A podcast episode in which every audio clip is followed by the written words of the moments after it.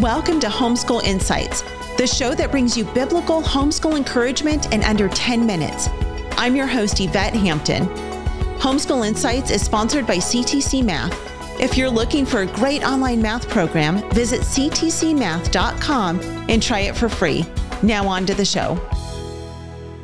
Let's talk about a few more ways to just make history come alive and make it fun. What other points do you have? Well, as I mentioned on the previous podcast where we were talking about language arts, um, reading books is so important. And a lot of our reading in our school is history. Um, in fact, mm-hmm. most everything we do in school is based on our core history topic. Like I said, we're currently about to go into Renaissance history. And so almost everything we do is going to be surrounding that and that includes our literature. So i will either grab i mean i go ahead and start picking out books before we start the curriculum and we use mystery of history by the way.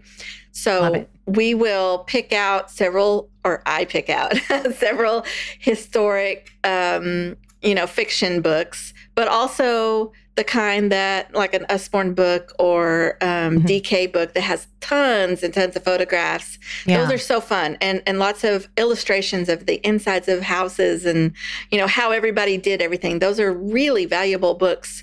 And uh, we use both. We use the nonfiction and the fiction. And then if there is um, sometimes you'll get a biography. Like if we're getting ready to study the Reformation, we will read straight from Martin Luther's writings. And so that's not fiction. It's not an Usborne book, but it's ooh, it's a primary source and that's the best thing for history.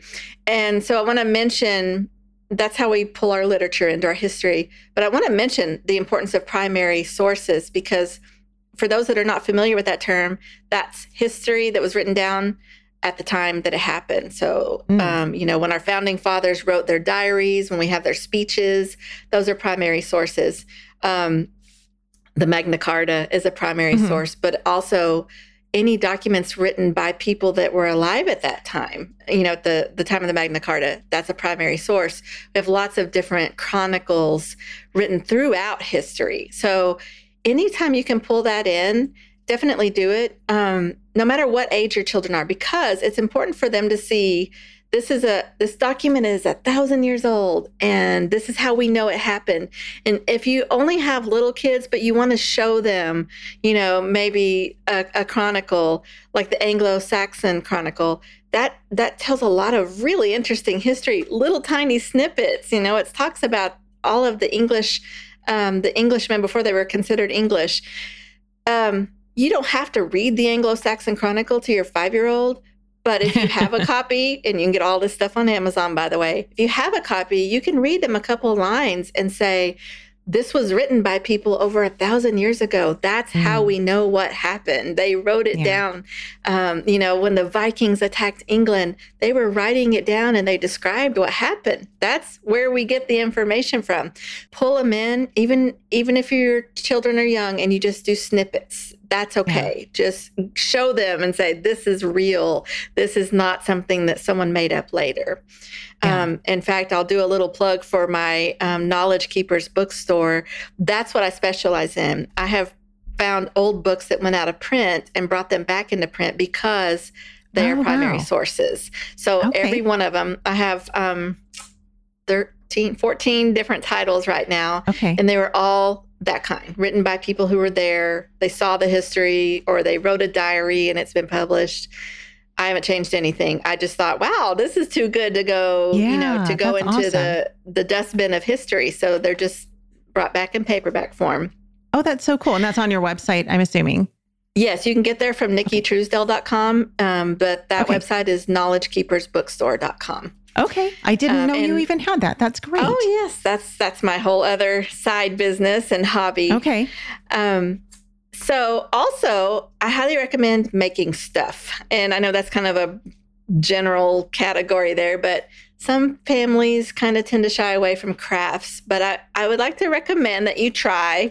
You know, um, we did Sumerian clay tablets one day, and all oh, I did fun. was buy the the modeling clay from Walmart that's air dry and some uh, little wooden I don't even remember what they're called. They're not dowel rods. They're very thin, but they were able. The kids are able to basically make a Sumerian alphabet on the Oh, clay, fun. let it dry, done. It was a simple craft. It was not messy.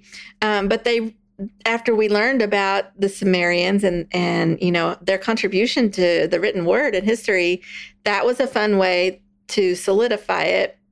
Get their hands busy. They kind of worked on it while I was reading aloud, so that was kind of a you know keep your hands busy while you're listening to me.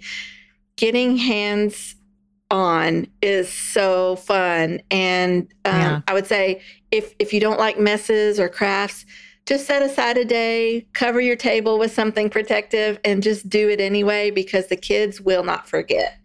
Um, you know, paint the picture, whatever it is. There's so many different possibilities throughout world history that you can Yeah. that you can get hands on. It can be small, it can be huge. Um, when I was a kid, we, you know, I'm from Texas. We've been Texans for nine generations. Uh, we did a paper mache Alamo. It was big. Oh, fun. lots of people were involved. I will never forget that. Yeah. Um, so that's the kind of thing you can do a group project or just a little family craft, whatever. But Yeah. get get involved with that. And I'm saying do it once a month or twice a year. It doesn't have to Yeah. be every day. yeah. Um, and one of my most important pieces of advice when teaching history to your children is to do it chronologically. Mm. Because uh, if you went to public school, you might very well have learned it all over the timeline without understanding how people and places were connected.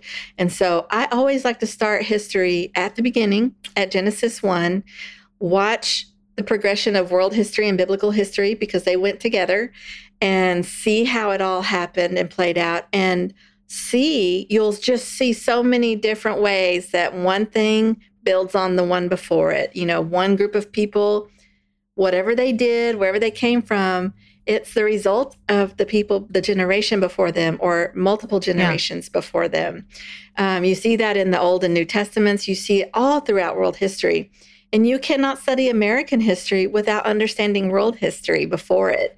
We are such a small blip on the radar of history Right. here in America, but we tend to think, oh, American history is all there is.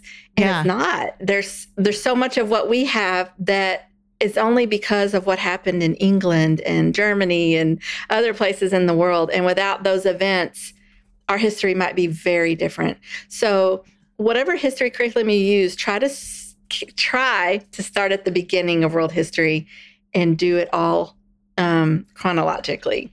Yeah. Yeah. You mentioned uh, that you use the mystery of history, and we love the mystery of history. We've used that too. And I love that specifically because she, well, it's it's very well written. Uh, it's written by Mhm. Linda Hobar. She's got all four volumes, but it is written from a biblical worldview. And It is. so that is such an important part of teaching any history curriculum. I think that we tend to think, well, if you Mhm. just pull any history, it'll be fine. Um, we've also used Notgrass history, which we've really Mhm. enjoyed.